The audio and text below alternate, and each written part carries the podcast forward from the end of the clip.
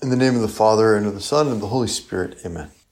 My Lord and my God, I firmly believe that you are here, that you see me, and that you hear me. I adore you with profound reverence. I ask your pardon for my sins, for the grace to make this time of prayer fruitful.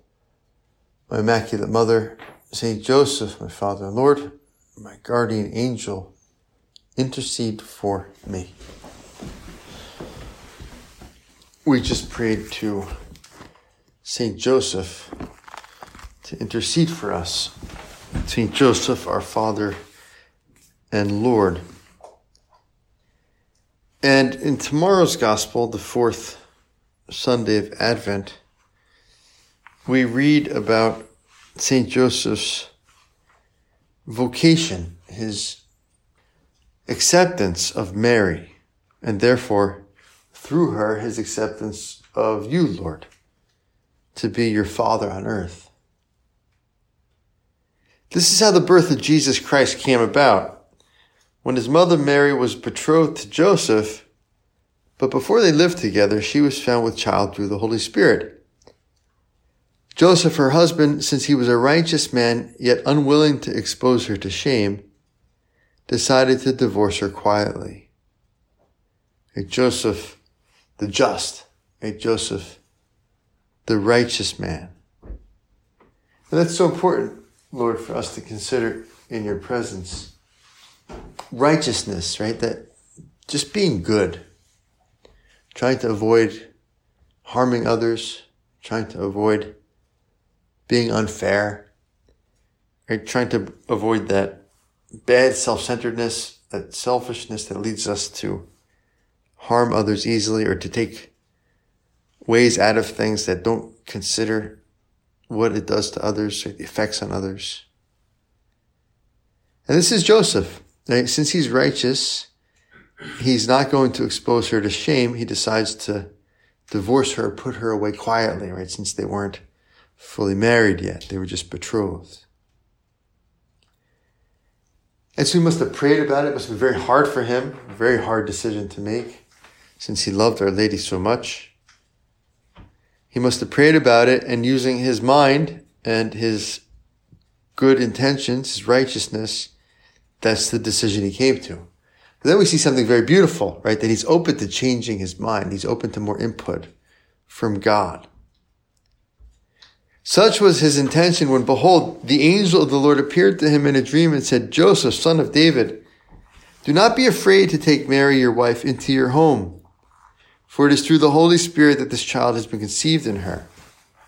She will bear a son, and you are to name him Jesus, because he will save his people from their sins. Right? Jesus, the name Jesus means God saves. Incredible name, right? It's a name that's a prayer. If we just say Jesus, we remind ourselves that God saves. and We ask God to help us. The holy name of Jesus. God saves. She will bear a son, and you are to name him Jesus because he will save his people from their sins. All this took place to fulfill what the Lord had said through the prophet. Behold, the virgin shall conceive and bear a son, and they shall name him Emmanuel, which means God is with us. When Joseph awoke, he did as the angel of the Lord had commanded him and took his wife into his home. Another beautiful name for our Lord, Emmanuel. Right? God is with us. And that's the great message of Christmas, which we're heading towards very rapidly here.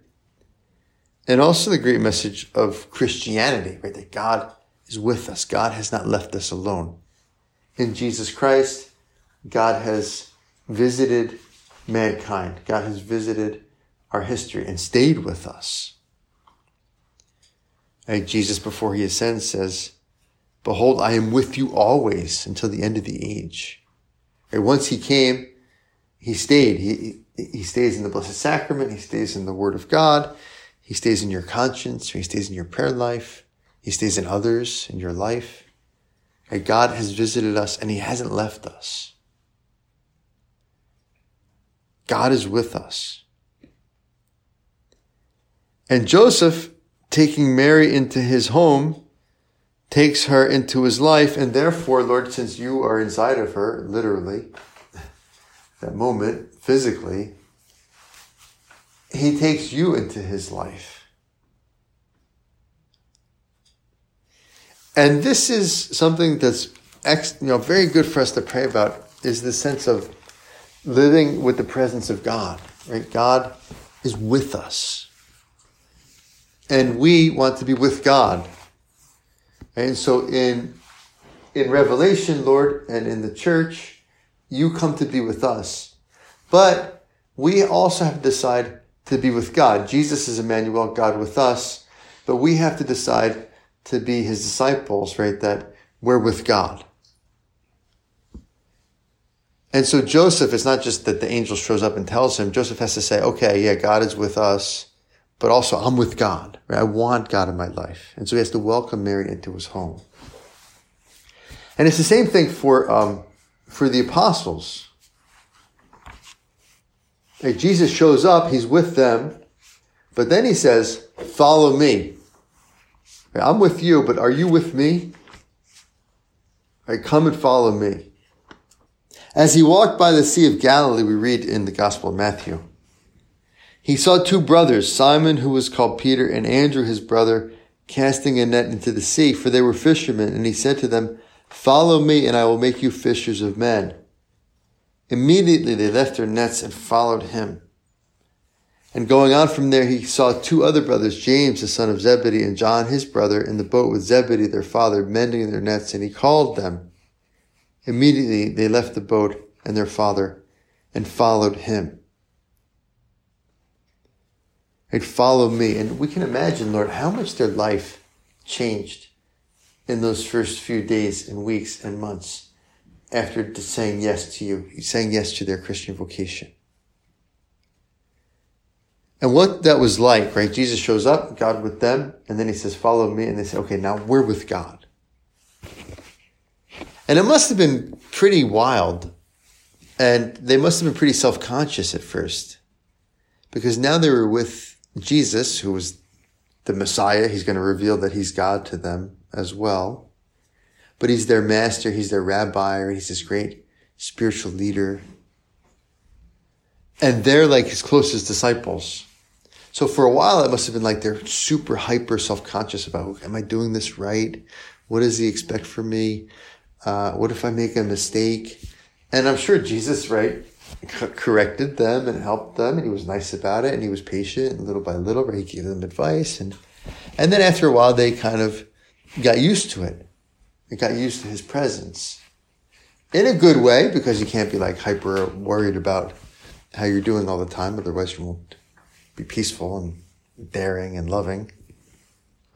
In a good way, they got used to it. But still, what did they get used to? They get they get used to the fact that he was always there and he was present, and it became second nature for them to be doing what he was doing and to be where he was and live his teachings. But at first, that took an adjustment, right? They had to realize, well, you know, I'm not alone. I'm not the same as I was before I met Jesus. I can't waste as much time as I used to waste. I can't hang out with those friends who are not with Jesus as much as I could before, or in the same way as I could before, because now things are different. I can't eat as much falafel or whatever they were eating back then as as I used to, right? Because we don't have time and we there's less time for lunch or whatever. Right? Everything changed. And at first that was hard, but then it became like a second nature. And this is our life that the more we pray, and the more we try to practice presence of God, the more we'll see that, hey, if I'm really aware that Jesus is with me, some things have to change. I can't think about myself so much. I can't waste so much time. I can't be so self-indulgent. I can't lack so much patience with others. if we were more aware, Lord, that you're God with us and we were more decided to be your disciples to be man with you, a man with you, well, then what would need to change, right? What would need to be adjusted? And this is a great thing to practice in our prayer is just simply that faith in God's presence. I firmly believe that you were here. God is with us. He's here in the Blessed Sacrament. And to pray well is at times just to try to have a new experience of that. God is in this room and he's just a couple feet from each one of us. The same Jesus Christ who called those apostles, the same Jesus Christ who was incarnate in Mary's womb, the same Jesus Christ who Joseph invited into his home and took care of. He's right here for me and for you. And maybe you've had that experience. Sometimes, you know, you think you're alone and you realize someone else is actually in the room with you. And you're like, whoa, right? I didn't know you. I thought I was alone. And perhaps you're a little bit embarrassed, like, oh no, was I picking, picking my teeth? Or was I talking to myself? Right? You're like, ooh. Cause when we think we're alone, it's kind of like we let our guard down and we think, ah, nothing, you know, no one can see me. It doesn't really matter as much, right? Um, and so we get sloppy and we get kind of like, you know, loose different ways. Sometimes it happens in the car. You know, I'm driving in the car and I'm at a light and I look over and I notice that the person next in the next car is like staring at me. Yeah. Whoa, I hope I wasn't, you know, singing along to the song in my car too loud or that I was playing heavy metal music too loud and it was kind of scandalous for priests to be listening to. When I cut people off, I tend to like cover my collar, you know. Or I have a sweater actually that I zip up so you can't see the collar. And then I cut people off. I shouldn't do that. I'm, I'm half kidding. At times, sometimes it happens, you know, you have to like hope that they didn't see the collar so that they don't get a bad impression of the priesthood. Anyway, so maybe you've had that experience, right? You think you're alone, you think no one's watching, and then all of a sudden, like, whoa, someone's here, right? Well, that's our life. It's like, you know, God is with us. God is always with you. And He's not just there like watching you, like, you know, the Santa Claus song. Better watch out, right? Because Santa Claus is watching. Because if you're bad, He's going to mess up your Christmas morning. Yeah, that's true. God is watching. But more than that, like he is with us and he loves us and he wants to help us to be good. Right? And he wants to help us to be better. And so just like those apostles, they had to learn, oh, okay, Jesus is with me and Jesus prays more than I do. So I'm going to pray too. And Jesus helps people more than I do. So I'm going to help more people. And Jesus wastes less time than I do. And I'm with him and his team. I'm trying to live his life, right? I'm one of his best friends and trusted companions. And so I waste less time now because Jesus is in my life. And perhaps above all, Lord, a spirit of service. You are God with us. You're in our souls. And you are among us, as you tell those apostles, as one who serves. It's an incredible thing. The scene in the Last Supper. Jesus just instituted the Eucharist. He just gave himself to his disciples as bread, anticipating the gift on the cross the next day. He's about to die for the, for them and for the redemption of the world. At the Last Supper, after the institution of the Eucharist, what are the apostles talking about? They're talking about themselves right? Who's better? Um, you know, who's more important? Who's more popular? A dispute also arose among them. Which of them was to be regarded as the greatest? Maybe St. John was like, oh, you guys know he loves me the most. I'm the beloved disciple. You know, I'm the greatest. And St. Peter's like, oh, you guys know that he told me I'm the rock, right? And uh, clearly I'm the greatest. And Andrew's like, Peter, you wouldn't even be here if I didn't invite you to see Jesus. So even if you are important, I'm even more important than you. So everyone had their thing. They're all like, no, I'm the best and I'm the best. He likes me the most. No, he likes me the most, blah, blah, blah. And Jesus is like, oh, these guys, I, when are they going to get it? And so he has to tell them. He said to them, the kings of the Gentiles exercise lordship over them, and those in authority over them are called benefactors. But not so with you. Rather, Let the greatest among you become as the youngest and the leader as one who serves. For which is the greater, one who sits at table or one who serves? Is it not the one who sits at table? But I am among you as one who serves. Emmanuel, God with us. Jesus, God who saves us. And the God with us is among us as a servant. And this is a great thing for us to, um, to pray about. A spirit of service.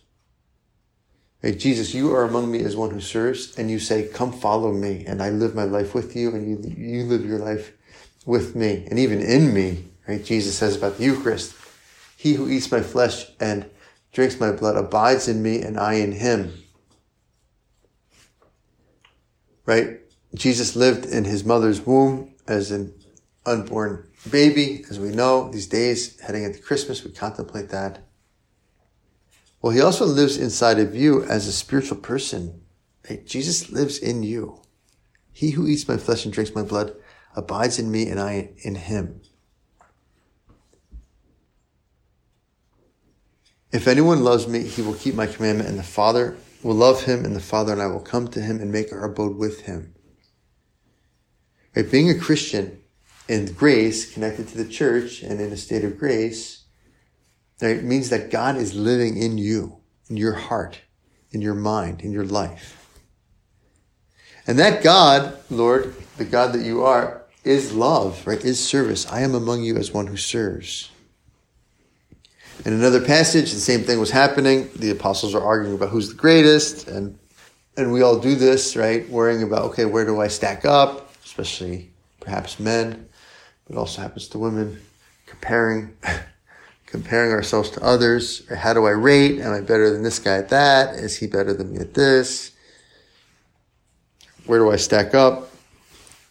The apostles were doing this, and Jesus said to them, Look, the Son of Man did not come to be served, but to serve and to give his life as a ransom for many. God came among us to serve. I am among you as one who serves. And now in, in, our, in our Christian life, in our spiritual life, he's in our heart as one who serves. And so this is super important, you know, for our life. It's like, okay, what should I be doing at school? Or what should I be doing at work? Or what should I be doing at home?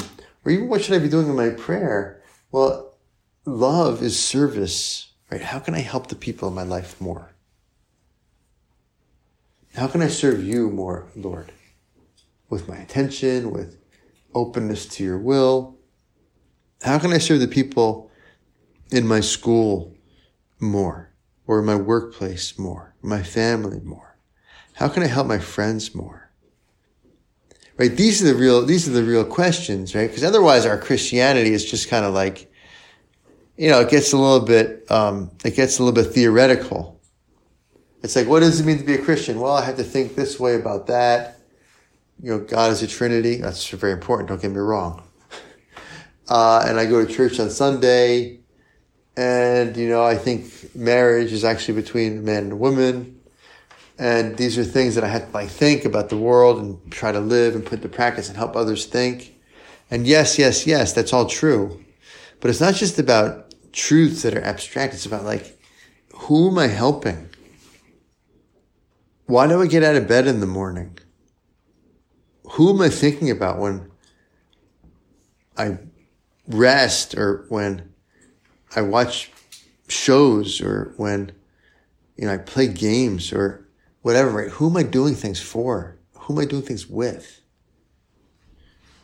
When I do homework or when I work or when I play sports or when I practice music, right? What's it for? And all those things are great. I mean, obviously it's all the world of art and the world of entertainment and the world of sports and the world of work. It's all from God. It's all part of God's love for us. And it's all a way of appreciating how awesome God must be in himself. That God is more fun than the funnest game we can ever play. God is more beautiful than the most beautiful face or painting we could ever see. And God is more satisfying and more interesting than the most satisfying, interesting work that we could ever do. Or thing we could ever learn. So all of that is, is part of God's plan. It's a reflection of God. But when we're in it, we can be in it for ourselves because we like it, because it makes us happy personally, right? Um, because it, because it satisfies our ego, because we get good at it and people appreciate that we're good at it and tell us that we're good at it. Or we can be in it and enjoy it just as much and perhaps even more recognizing, Lord, that it's all for you, right? All for the glory of God. Lord, we want to do these things and appreciate them to serve you. And while we're doing them and appreciating them, to serve others, right? Whatever it is. As long as it's not a sin, right? We can do it for the love of God and love of others. And to be very humble about it, right? It's not just this big things. Sometimes in our world, we think, oh, the, you know, what really matters is the big things, the things that make people famous, the things that make you know, sweeping changes in industry or, you know, it's like unless I'm Elon Musk, I'm, I'm a loser, I'm nobody, right? Or unless I'm Bill Gates, I'm just a little nobody. Well, that is worldly thinking. And in our spiritual life, we realize that, as St. Josemaria teaches us, a little thing done for love is worth so much. A little thing done for love is worth so much. And St. Therese of Lisieux says, if I pick up a pin, if I even pick up a pin for love of God, I might save a soul. And that's important because even if you're called to do great things, and maybe some of you are, that really change the world or change an industry or change a, city or change a country or change whatever, a field of thought or whatever, that had things that have a big impact on a lot of people even if you're called to that, well, your life is still going to be mostly made up of small things that make those big things happen. One email after another, right? One thought written down after another, one paper finished after another, one Excel sheet filled out after another, right? One small task at work or one small thing at home, or, you know, even if you're on top of the world, you probably still have to make your own bed, right? If you if you get to the point where you don't have to make your own bed because you have a staff, well then give me a call because I'll I'll ask you for money. Okay. I'll I'll ask you guys for a donation for my school schools that I help out with. Okay. Or for other things. But most of us, right, we're still to have to like take out the garbage and take our, you know, clean our room, and, and for the rest of your life. And those things in God's eyes, if you do them for love, they're just as important as like, you know, I don't know, getting elected president or becoming CEO or qualifying for the Olympic rock climbing team or winning the World Cup. And even those things, right? The guys who win the World Cup, tomorrow someone will win the World Cup. I don't even know who's playing. I grew up, I couldn't, we were anti soccer people. We were like American football people, but kind of insecure about it. So when you're insecure about something, well, then you like put down the other thing that you're afraid of. It's a threat. And so as football players, I, I don't think we felt threatened by soccer players, but maybe somewhere subconsciously we did because we always said, uh, no, football is the real thing, you know, American football. None of that soccer stuff. Anyway, so soccer, um, think about that. Whoever wins the World Cup, they're going to be super happy. What an accomplishment. What an accomplishment. But how did it happen? Well, it was the result of those guys since they were like four or two, practicing day in and day out, and then making this team, making that team, getting lucky, right? There were probably so many lucky goals along the way or lucky moments. So it's a combination of, you know, their effort day in, day out, one thing after another, God's favor, right? Luck at least, right? Being in their, in their favor, beating this team, beating that team, and then finally they win. What a great celebration. What a great event. And it was, but it was all based on all these small little decisions in their life, right? That coalesced. And this is our life. We can't, you know, Lord, we, I can't expect to have the joy of heaven and the joy of being a great apostle and the joy and accomplishment of doing great things in a profession or great things in the world unless I take the little things very seriously. And the little things, if we do them for love, they're great too. It's not just the results that come from the little things, right? It's the little things themselves. They're great too because they're done for love. And God is love. And our Lord grew up, you know, hammering nails, right? And, and, sh- and shaving wood. And each, each thing he did was redemptive because it was done by God. It was done by God with us, God who saves. And so you won't be great just when you make CEO or when you become the tenured professor or when, you know, you get married and have all these kids. You'll be great now, right? By doing that homework well out of love for God. Doing that time of prayer well out of love for God. Lord, help us to realize this awesome thing that you are present. You are God with us and you are love and you are among us as one who serves. And so help us too to be here among others as one who serves we go to Our Lady. This is Our Lady's life, right? Our Lady is the greatest saint by far, the queen of all saints. And greater than she, no one but God. And yet, humanly speaking, her life was not spectacular.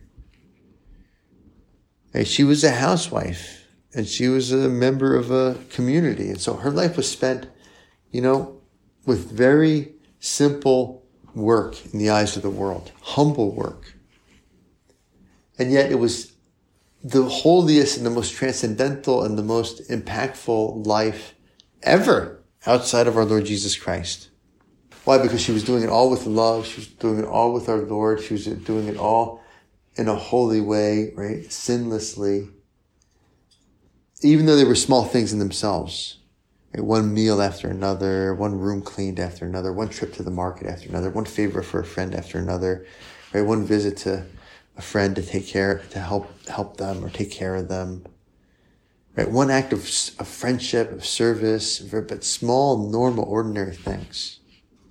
And because she was open to God and God was working through her, it was all the greatest life ever. And so we don't have to be great in the eyes of the world to be great in the eyes of God, which is what really matters, to have an impact that God wants us to have. What do we have to do with? Remember that God's with us and we have to do things for love and therefore to try to do them well. Our Lady, our Mother, pray for us. Help us to be great saints like you among our family, our friends, our classmates, our colleagues, among them as Jesus was, as one who serves, knowing that Jesus is always with us, trying to help us to serve others. I thank you, my God, for the good resolutions affections and inspirations which you have communicated to me in this meditation, I ask your help to put them into effect, my Immaculate Mother, Saint Joseph, my Father and Lord, my guardian angel, intercede for me.